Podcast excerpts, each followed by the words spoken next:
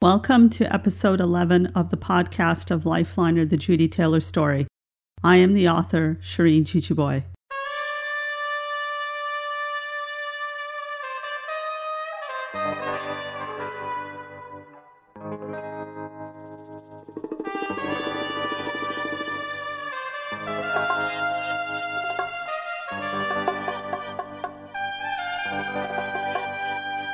Chapter 11 Tests and more tests.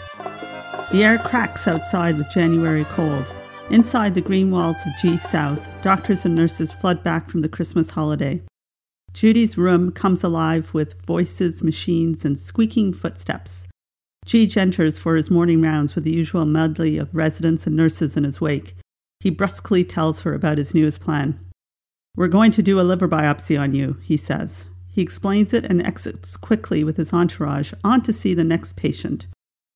He leaves Judy overwhelmed at the thought of having to undergo another painful procedure that she doesn't even fully understand. How much more pain will she have to endure? She picks up the carrots and celery on the plate in front of her. Jeej had prescribed them in order to keep her even white teeth in her jaw and to stop her gums from bleeding. She bites down hard on a carrot and chews and chews until only mush remains. She spits out the fibrous remnants and goes to sleep. When Cliff arrives that night, she cries, I'm not sure about it. I really don't want Jeej to cut me open again. I feel like a pincushion from all the needles, and my cheeks are black and blue from the vitamin injections. You just can't guess the pain from the sting of it going in. Well, Bones, Jeej must think it important for him to want to do it. His nickname for her brings back her ready smile. He'd christened her Bones when she'd become emaciated, but for the last two months she has been steadily putting on weight.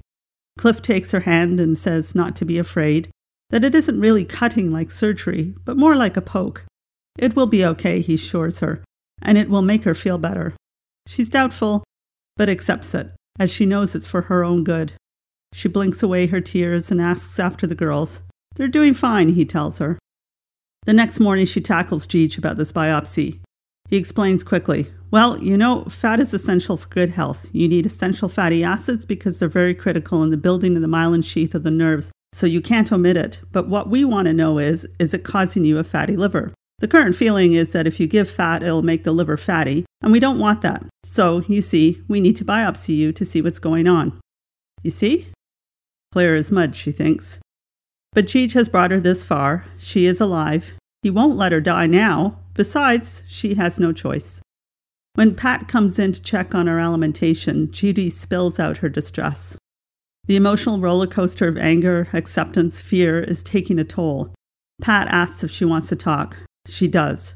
They talk about God, about prayer, and about faith. I pray all the time for him to let me live, Judy confesses. I tell him, Lord, don't take me, because he can't manage those three girls. I have to keep those girls together. Cliff can't do it. Sometimes, you know, God gives to us in mysterious ways. And, you know, we just have to have faith that He's going to see us through and carry on and live hour by hour and day by day and hope for the best and pray for the best. Judy nods and thinks about the biopsy plan for the next day.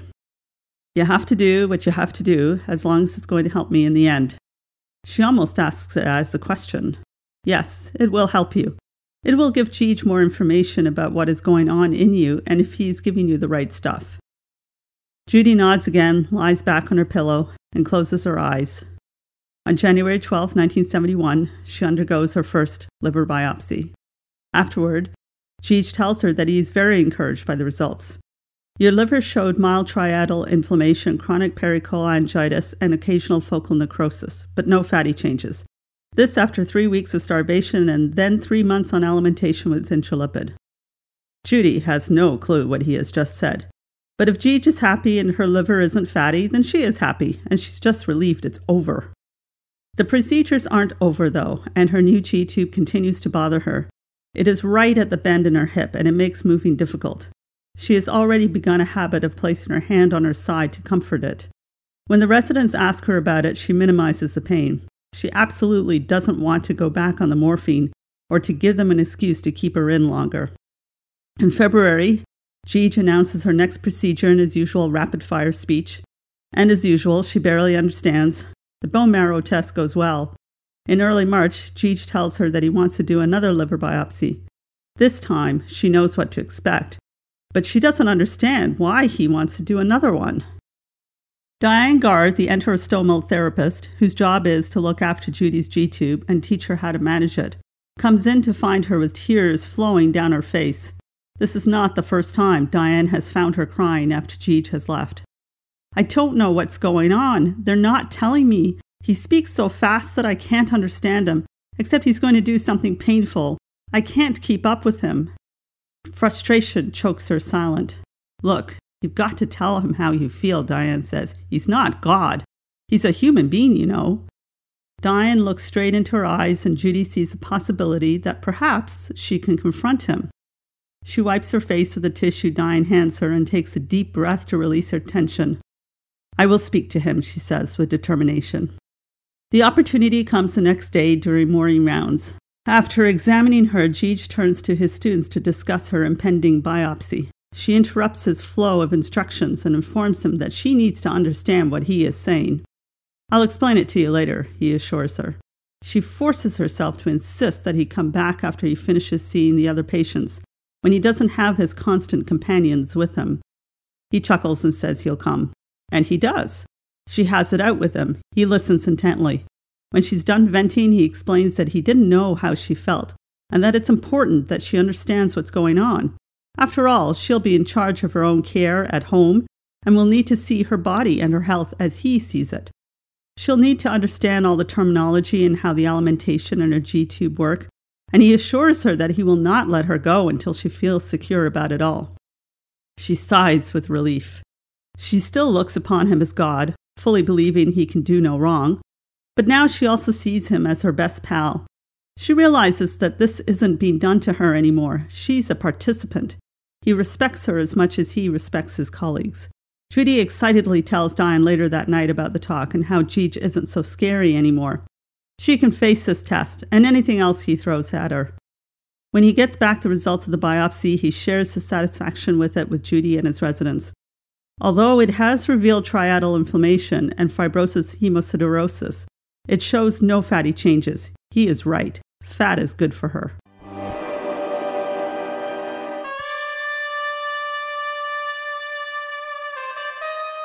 You have been listening to Lifeliner, the Judy Taylor story, a biography on a Canadian medical pioneer who made artificial feeding possible, podcast by the author Shireen Jejeebhoy, one chapter at a time. Music used for this podcast is I Like It Like That by Steph Sachs and The King is Back by Echoed, licensed under Creative Commons. They can be found at dig.ccmixter.org under instrumental music for film and video. I hope you enjoyed this chapter. For more information or to leave a comment, please check out the website at jejeebhoy.ca or the Twitter feed at Shireen J. So until next time, thank you for listening to Lifeliner. I'm Shireen Jejeebhoy.